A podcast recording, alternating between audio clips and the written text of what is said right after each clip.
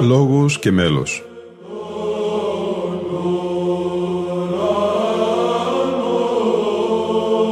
Προσεγγίσεις στη μυσταγωγία της ψαλτικής τέχνης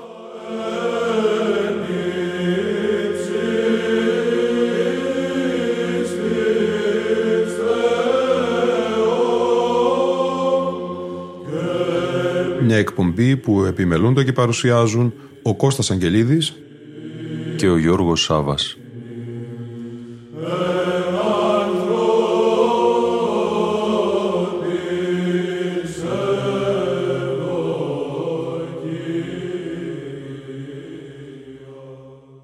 Αγαπητοί φίλοι ακροατές και φίλες ακροάτριες, δεύτερη εκπομπή αφιέρωμα στη σύναξη των αρχιστρατήγων Μιχαήλ και Γαβριήλ και των λοιπών ασωμάτων δυνάμεων που η Εκκλησία μας γιορτάζει στις 8 Νοεμβρίου εκάστου έτους. Θα συνεχίσουμε σήμερα την ακρόαση της υπόλοιπης ομιλίας «Άγγελη λειτουργεί Θείας Δόξης Ανθρώπων Οδηγεί» που έδωσε στον Ιερόναο Αγίου Νικολάου Ραγκαβά στην Πλάκα στις 17 Νοεμβρίου του 2019 ο Δημήτρης Μαυρόπλος, συγγραφέας, θεολόγος και ιδρυτής των εκδόσεων Δόμος και επί τέσσερα κονταετία διευθυντής τους. Ας τον ακούσουμε. Τρία. Ποιο είναι το έργο των αγγέλων; Έργο τους είναι να οικονομούν τη σχέση ανάμεσα στην άκτιστη θεότητα και στην κτιστή δημιουργία. Παρουσιάζονται πολλές φορές μέσα από την εικόνα της φωτιάς ή του φωτός γιατί η αγγελία που φέρνουν είναι αγγελία εκ του φωτός όπως νοείται η θεότητα κατά τη μαρτυρία μάλιστα του ίδιου του Ιησού εγώ είμαι το φως του κόσμου. Ο ακολουθών εμεί ου μη περιπατήσει εν τη σκοτία αλλά έξι το φως της ζωής. Θα αποκτήσει, θα έχει το φως της ζωής. Επισήμανση που παραθέτει ο Ευαγγελιστής Ιωάννης στο προήμιο του Ευαγγελίου του. Αναφέρεται στο λόγο τη λέξη με την οποία εισάγεται το Ευαγγέλιο είναι το φως του αληθινών, ο λόγος. Ήταν. Ο φωτίζει πάντα άνθρωπον ερχόμενον στον κόσμο, που φωτίζει κάθε άνθρωπο ο οποίος γεννιέται. Λέει πολύ χαρακτηριστικά ο Άγιος Ιωάννης ο Χρυσόστομος ποτέ οι άγγελοι δεν μας φανερώνουν τι είναι ως προς την ουσία τους τίποτε οι άγγελοι την ουσίαν παρίστηση αλλά την ενέργεια δια των στοιχείων εμφαίνει ο ποιητής. Την ενέργεια που φέρνουν μέσα στην ιστορία δηλαδή την ενέργεια ως πυρός φλόγα ως πυρ. Κατά το Μέγα Αθανάσιο πανταχώθε μανθάνομεν ως και δια αγγέλων φρουρεί τους εις αυτόν πεπιθώτας ο των όλων Θεός και με τους αγγέλους ακόμα φρουρεί τους πιστούς. Οι άγγελοι είναι διάκονοι επομένως του θελήματος του Θεού. Αγγέλουν. Εξού και άγγελοι. Αναγγέλουν δηλαδή το θέλημα του Θεού. Αυτό είναι το έργο τους. Η ίδια η αγγελία του θελήματος του Θεού είναι και η βοήθεια που παρέχουν στον άνθρωπο. Κατά τούτο είναι φύλακες και βοηθοί μας γιατί μας αναγγέλουν το θέλημα του Θεού. Αυτό το θέλημα του Θεού εκδιπλώνεται συχνά μέσα σε όλη την Παλαιά Διαθήκη από την αρχή της δημιουργίας και λαμπρύνεται βέβαια στην Καινή Διαθήκη και θα μπορούσαμε να το διατυπώσουμε σε μία φράση που αποδίδεται στον Απόστολο Παύλο «Πάντας ανθρώπους θέλει σωθήνε και εις επίγνωση αληθείας ελθύν». Γνωρίζουμε από την Αγία Γραφή και από τα νηπτικά και αγιολογικά κείμενα της Εκκλησίας για τους αγγέλους και για το έργο που επιτελούν.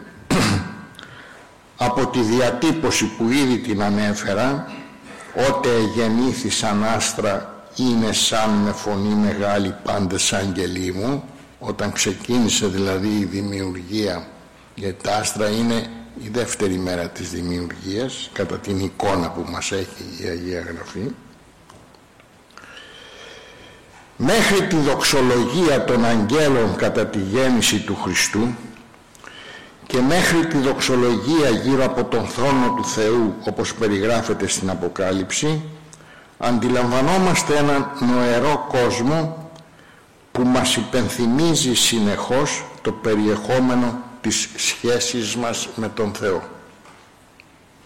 Ο ψαλμοδός επισημαίνει αυτό το έργο των αγγέλων ως ένο, τραγούδι, δοξολογία, ενώπιον της θεότητας, που παρασύρει σε ένο και όλη τη δημιουργία. Γνωστό απόσπασμα, ενείται τον Κύριον εκ των ουρανών, ενείται Αυτόν εν της υψίστης, ενείται Αυτόν πάντες οι άγγελοι αυτού, ενείται Αυτόν πάσε δυνάμεις αυτού, ενείται Αυτόν ήλιος και σελήνη, ενείται Αυτόν πάντα τα άστρα και το φως, ενείται Αυτόν οι ουρανοί των ουρανών,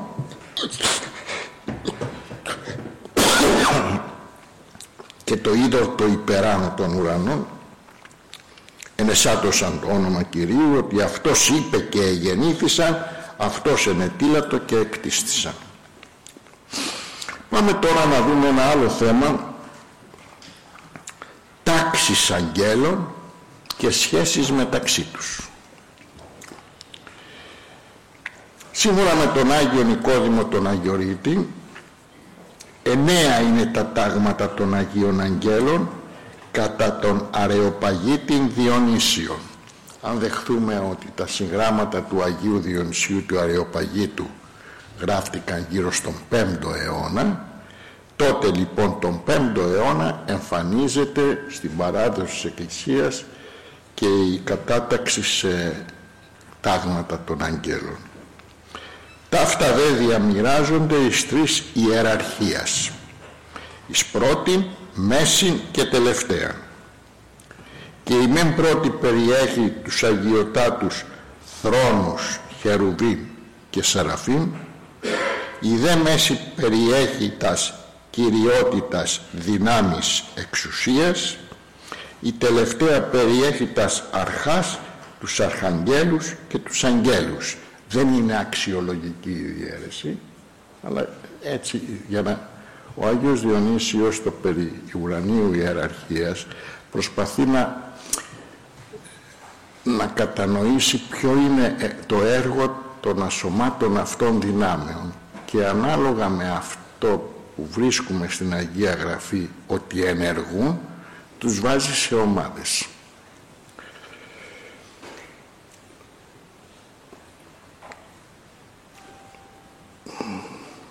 Κατά τον Άγιο Χρυσόστομο υπάρχουν κάποιες ε, ονομασίες περαιτέρω. Τίγαρες στη Χερουβίμ πεπληθυσμένη γνώσης θα τα πούμε λίγο παρακάτω να τα εξηγήσω αυτά. Τι δε Σεραφείμ έμπειρα στόματα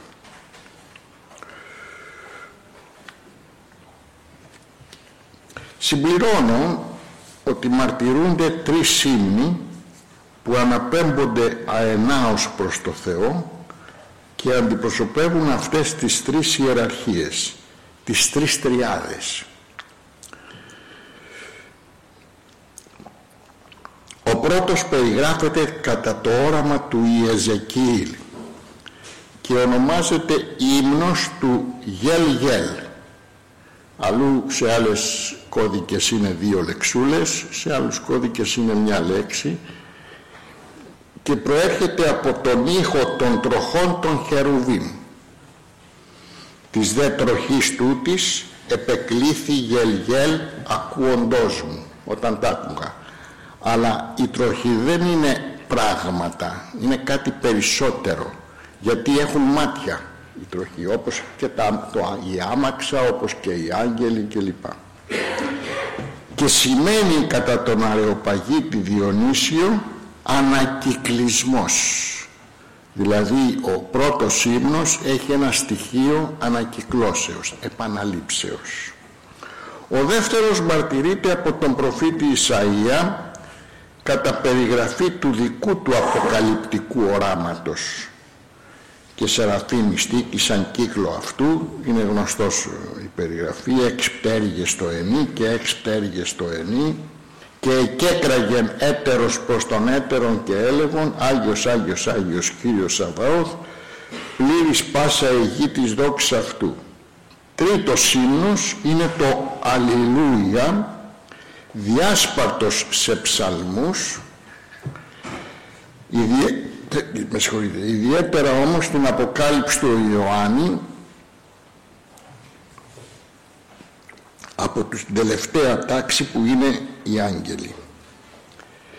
Παραδίδονται τέσσερα ονόματα αγγέλων Μιχαήλ που στα εβραϊκά σημαίνει «της ως ο Θεός» και αντιστοιχεί σε αυτό που ονομάζουμε το κάλος του Θεού Γαβριήλ που στα εβραϊκά σημαίνει ο άνθρωπος του Θεού ή ο δυνατός του Θεού παραδείγματος χάρη κατά την εμφάνισή του ενώπιον του προφήτη Ζαχαρία για να προαναγγείλει τη γέννηση του Ιωάννου του προδρόμου αυτοσυστήνεται λέγοντας «Εγώ είμαι Γαβριήλ, ο παρεστικός ενώπιον του Θεού» που βρίσκομαι συνέχεια μπροστά στο Θεό.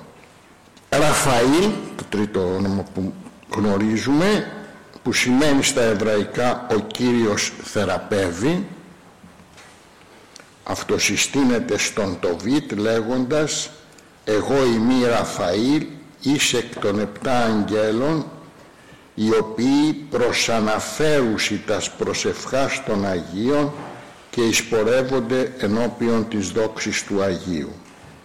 Ανεβάζει λοιπόν τις προσευχές μας στο Θεό. Και τέταρτο όνομα είναι το Ουριήλ που σημαίνει ο Θεός είναι φως.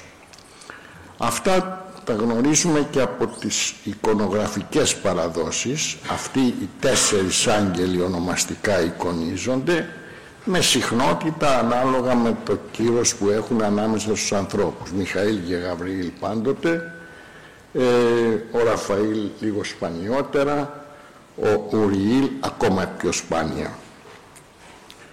Κατά τη διδασκαλία των πατέρων, στις ουράνιες τάξεις των ασωμάτων όντων, ενεργείται πνευματική πρόοδος αενάως. Κατά τη διατύπωση μάλιστα του Αγίου Μαξίμου του Ομολογητή, ως αικίνητος στάση και στάσιμος αϊκινησία. Ο Διονύσιος Αρεοπαγίτης έχει εξηγήσει ότι αυτές οι ανώτατες λοιπόν δυνάμεις αφού πρώτα γνώρισαν το Θεό και επιθύμησαν την υπερκείμενη Θεία Αρετή και αφού αξιώθηκαν όσο ήταν δυνατό τη μίμηση της Θείας Δύναμης και Ενέργειας λοιπόν υψώνουν με αγαθότητα τις έπειτα από αυτές ουσίες, τις δυνάμεις δηλαδή, σε εφάμιλη κατάσταση. Κατά το δυνατόν μεταδίδοντας σε αυτές εν αυθονία τη δόξα που έχουν λάβει και κατά ανάλογο τρόπο μεταξύ των τάξεων οι δεύτερες στις επόμενες. Και συνεχώς οι πρώτες δυνάμεις παρέχουν στις δεύτερες τη δωρεά και σε όλες κατά τον ίδιο τρόπο με ανάλογη πρόνοια μεταδίδεται το ενδιάθετο θείο φως. Ανάλογα και ο Αβάσης Άακος θα εξηγήσει ότι σε σχέση με τις συνθήκες πνευματικής ανάπτυξης του ανθρώπου ο νους μας μπορεί από μόνος του να κινείται προς το αγαθό χωρίς τη μεσολάβηση Αγίων Αγγέλων.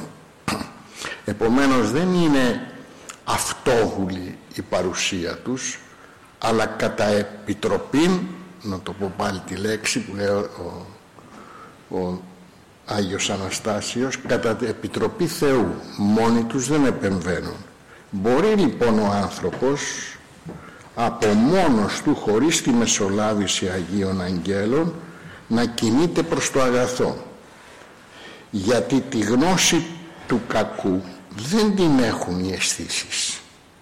ούτε ενεργούν στην περιοχή του κακού χωρίς τη μεσολάβηση των δαιμόνων αφού από μόνο του το κακό δεν μπορεί να ενεργήσει είναι ανυπόστατο το αγαθό είναι εμφυτευμένο στη φύση ενώ ουδόλως το κακό κάθε τι λοιπόν που είναι ξένο και υπησέρχεται απ' έξω για να επηρεάσει τη γνώση της φύσης χρειάζεται κάποιον μεσολαβητή κάποιον διάμεσο.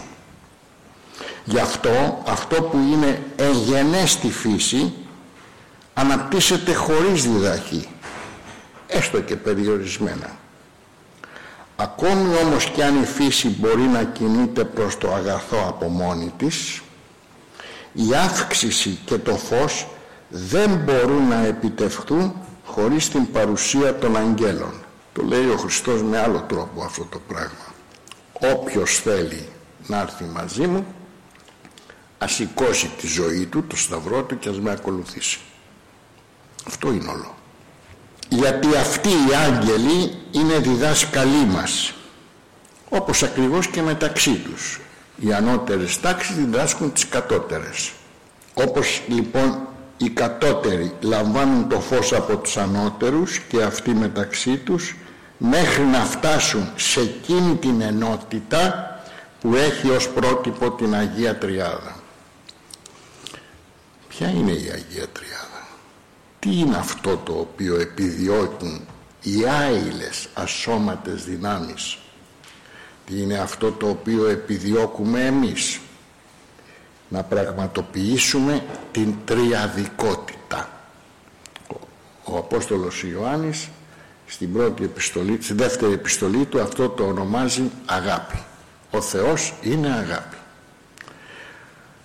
Δεν αγαπάει ο Θεός.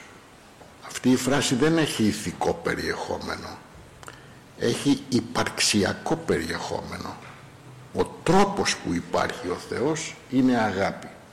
Και αυτό η Εκκλησία το ανέπτυξε μέσω της θεολογίας της τριαδικότητας και μάλιστα η πρώτη τάξη των αγγέλων θαραλέως ομολογεί ότι δεν διδάσκει από μόλι της και εδώ είναι ένα βήμα τολμηρό του Αβά Ισαάκ αλλά διδάσκαλός της είναι ο Μεσίτης Ιησούς από τον οποίο παραλαμβάνει τη διδασκαλία και τη μεταδίδει στους παρακάτω. Και επίσης επισημάνει πάλι ο Αβάς Ισαάκ η νοερή θεωρία στην οποία κινείται η τάξη των αγγέλων αλλά και η οπτασία δεν υπήρχε σε αυτούς πριν από την ενανθρώπιση και δεν είχαν τη δύναμη να κατανοήσουν αυτά τα μυστήρια. Όταν ο λόγος ενανθρώπισε ανοίχτηκε για αυτούς η θύρα δια του Ιησού όπως λέει ο Απόστολος Παύλος. Κατά τη γνώμη μου όμως, λέει ο Αβάς Ισαάκ, εμείς οι άνθρωποι δεν μπορούμε να φτάσουμε σε αυτές τις αποκαλύψεις και επιγνώσεις που οδηγούν προς την αιώνια Θεία Θεωρία, η οποία είναι η πραγματική αποκάλυψη των μυστηρίων, ούτε να προσεγγίσουμε χωρίς τη μεσολάβηση των αγγέλων, των αγγέλων ακόμα και αν φτάσουμε σε καθαρότητα καρδιάς και αγνότητα βίου. Θέλω να σας υπενθυμίσω αυτό που λέμε στην υμνολογία των Χριστουγέννων λαθών ετέχθης ότι η γέννηση του Χριστού ήταν κρυφή ούτε οι ασώματες δυνάμεις πολύ περισσότερο οι ανθρώπινες δυνάμεις δεν κατάλαβαν τι σημαίνει ούτε ο διάβολος κατάλαβε τι συνέβη. Ο διάβολος είχε την αίσθηση ότι είχε μπροστά του ένα Άγιο ευλογημένο από το Θεό σας θυμίζω την αποκάλυψη της στη βάφτιση του Ιησού ούτως εστίν ο Υιός μου αγαπητός ενώ ευδόκησα αλλά δεν ήξερε ότι πίσω από την ανθρωπότητα κρύπτεται η θεότητα. Θα κάνω τώρα μια σχεδόν τέλειωσα με τους αγγέλους αλλά θέλω να κάνω μια ιδιαίτερη επισήμανση για ένα θέμα που έρχεται από την Παλαιά Διαθήκη και που το ονομάζουμε ο άγγελος του Θεού Όλοι είναι άγγελοι του Θεού, αλλά υπάρχει ένα πρόσωπο σχεδόν μυστηριώδες μέσα στην Παλαιά Διαθήκη ως άγγελος του Θεού. Μια ουράνια ύπαρξη που στην εβραϊκή βίβλο ονομάζεται Μαλάκ Γιαχβέ και εμφανίζεται να εκπροσωπεί το Θεό ως ο Θεός. Μιλώντας σε πρώτο πρόσωπο όταν αποκαλύπτεται στους ανθρώπους. Δηλαδή μιλάει ως να είναι ο ίδιος ο Θεός. Στη μετάφραση των Εβδομήκοντα αυτή η ουράνια ύπαρξη απαντάται και με άλλη έκφραση ο πες Κυρίου το παιδί του Κυρίου Εύεθ Γιαχβέ με χαρακτηριστικές τις αναφορές στο βιβλίο του Ισαΐα. Τελικά πρόκειται για τον Υιό και Λόγο του Θεού ως διαρκώς παρόντα στην ιστορία του Ισραήλ και αποκαλυφθέντα βέβαια ως ανθρωπής ανταλόγο κατά τις διατυπώσεις του Απόστολου Ιωάννου στο προήμιο και πάλι του Ευαγγελίου του. Εν αρχή είναι ο Λόγος και ο Λόγος είναι προς το Θεό και Θεός είναι ο Λόγος. Ούτως είναι εν αρχή προς τον Θεό. Πάντα δι' αυτού εγένετο και χωρίς αυτού εγένετο ουδέ εν ο γέγονεν. Εν αυτό ζωή είναι, εν το λόγο δηλαδή, και η ζωή είναι το φως των ανθρώπων. Και το φως εν τη σκοτία φαίνει και η σκοτία αυτό ου κατέλαβε. Δεν μπόρεσε το σκοτάδι να εξαφανίσει αυτό το φως. Και επίσης λίγο παρακάτω μας βεβαιώνει ο Ιωάννης κατά τη θεολογία του Ευαγγελίου του ότι ο λόγος σάρξε γένετο και εσκήνωσε εν ημίν και εθεασάμεθα την δόξαν αυτού. Άλλωστε και ο Απόστολος Παύλος μας διαφωτίζει ως προς την ταυτότητα του παιδός Κυρίου. Πες Κυρίου, έβερ Γιαχβέ είπαμε. Προστείναβε των αγγέλων ήρη και ποτέ. Είπε ποτέ κάθου εκ δεξιών μου έως ανθώ τους εχθρούς σου υποπόδιον το ποδό σου. Κάτσε δίπλα μου μέχρι να τελειώσει αυτή η ιστορία της ιστορίας, η ιστορία της φθοράς και του θανάτου. Ουχή πάντες εσύ λειτουργικά πνεύματα εις διακονίαν αποστελόμενα δια τους μέλλοντας κληρονομήν σωτηρία. Δεν είναι οι άγγελοι τα λειτουργικά πνεύματα που υπηρετούν τη σωτηρία. Σε ποιον από αυτούς είπε έλα δίπλα μου. Κλασική στο σημείο αυτό είναι η περιγραφή της λεγόμενης φιλοξενίας του Αβραάμ. Ως προς το ε, δούλο Ιαχβέ είπε του Ιαχβέ όφθη δε αυτό ο Θεός προς τη δριή τη μαυρή κάτω από τη βελανιδιά στον τόπο μαυρή εμφανίστηκε ο Θεός καθημένου αυτού επί της θύρας της σκηνής με συμβρίας. Το μεσημέρι. Αναβλέψας δε της οφθαλμής αυτού είδε. Και ειδού τρεις άνδρες ειστήκησαν επάνω αυτού.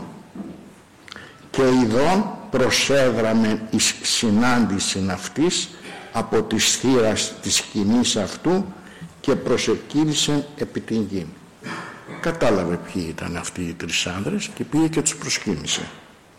Και είπε Κύριε ενικός τρεις άνδρες είναι πληθυντικός. Ή άρα εύρων χάριν εναντίον σου μη παρέχθεις τον πέδα σου. Αν μου προσφέρεις τη χάρη σου μην περάσεις από μένα μην, μην, μην προσπεράσεις ληφθεί το διείδωρ και νυψάτωσαν τους πόδα Σιμών και καταψύξατε είπε το δρένο. Πάρτε, πιείτε νερό, πλύντε τα πόδια σας, τελετουργική ε, πράξη κατά την Ιουδαϊκή παράδοση και καθίστε να αναψυχθείτε κάτω από το δέντρο. Και λείψω με άρτον και φάγεστε. Θα φτιάξω ψωμί να φάτε. Και μετά τούτο παρελεύσιστε εις την οδόν ημών ου ένα και εξεκλίνατε προς τον πέδα ημών. Και μετά πηγαίνετε, πάρτε τον δρόμο τον οποίο είχατε ξεκινήσει μέχρι να παρεκκλίνετε να με επισκεφθείτε. Και είπαν ούτω πίσω καθώς σύρικας.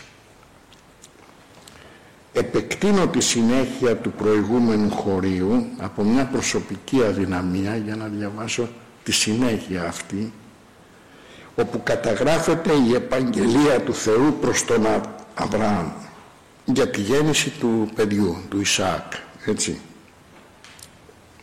Είπε δε επαναστρέφον ήξο προσέ κατά τον καιρόν του τον Ισόρας και έξι ιών Σάρα η γυνή σου. Θα αποκτήσει γιο η γυναίκα σου η Σάρα.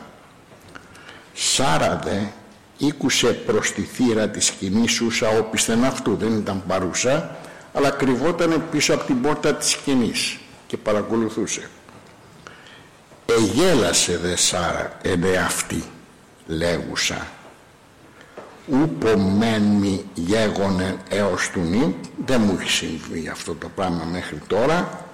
Ο δε Κύριος μου πρεσβύτερος είναι γέρος ο άντρας μου και είπε Κύριος προς Αβραάμ τι ότι εγέλασε Σάρα εμέ αυτή; Γιατί γέλασε η Σάρα μόνη της; Μία δυνατήσει παρά το θεώρημα είναι δυνατόν να μην συμβεί αυτό που θα πει ο Θεός.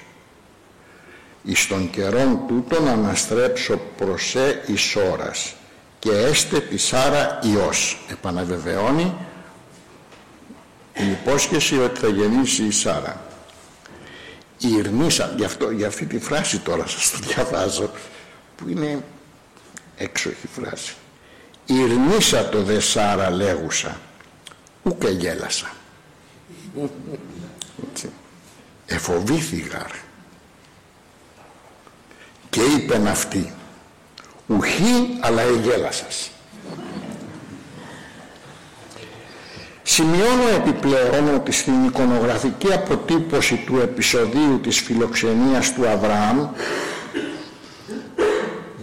η οποία αποτυπώνει την Αγία Τριάδα και μερικές φορές ονομάζεται έτσι αυτή η εικόνα ο ομιλών άγγελος ως, δήλο, ως δούλος Θεού ή πες Κυρίου είναι η μεσαία μορφή της εικόνας η κεντρική μορφή της εικόνας Προσθέτω τρία ακόμη αγιογραφικά χωρία που αφορούν τον Υιό του Θεού ως παρόντα στην ιστορία του Ισραήλ σύμφωνα με πατερικές εξηγήσεις.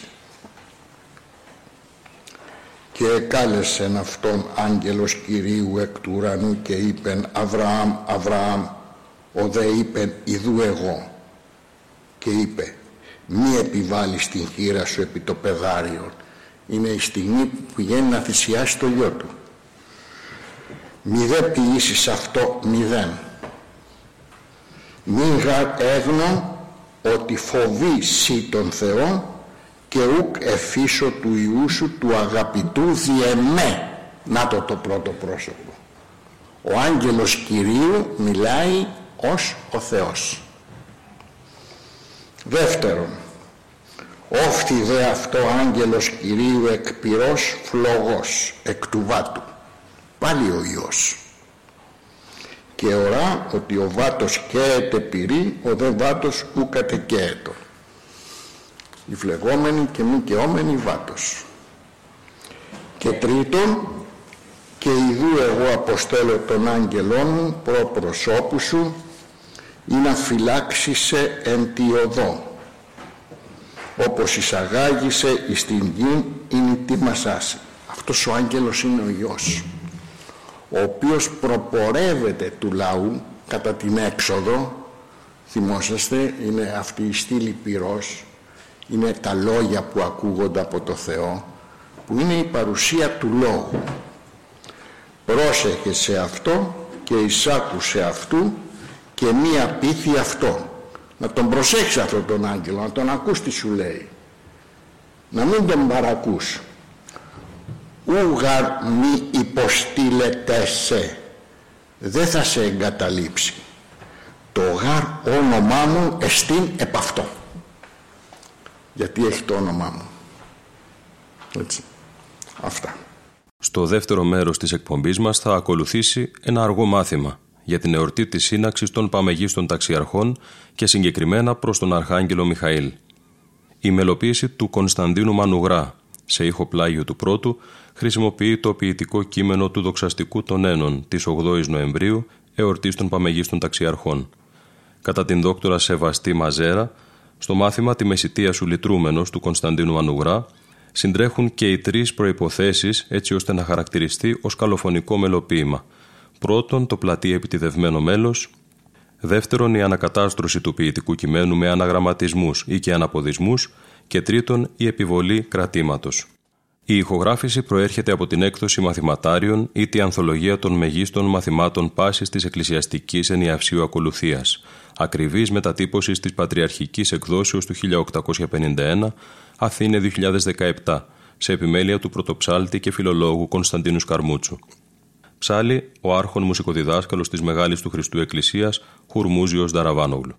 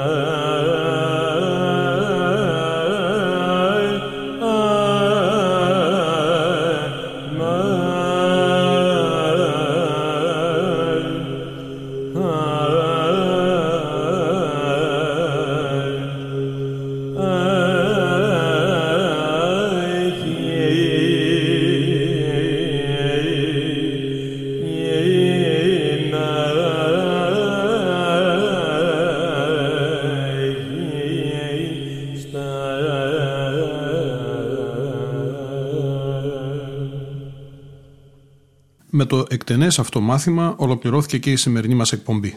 Ήταν η εκπομπή Λόγος και Μέλος που επιμελούνται και παρουσιάζουν ο Κώστας Αγγελίδης και ο Γιώργος Σάβας. Στον ήχο ήταν και σήμερα μαζί μας η Λίνα Φονταρά.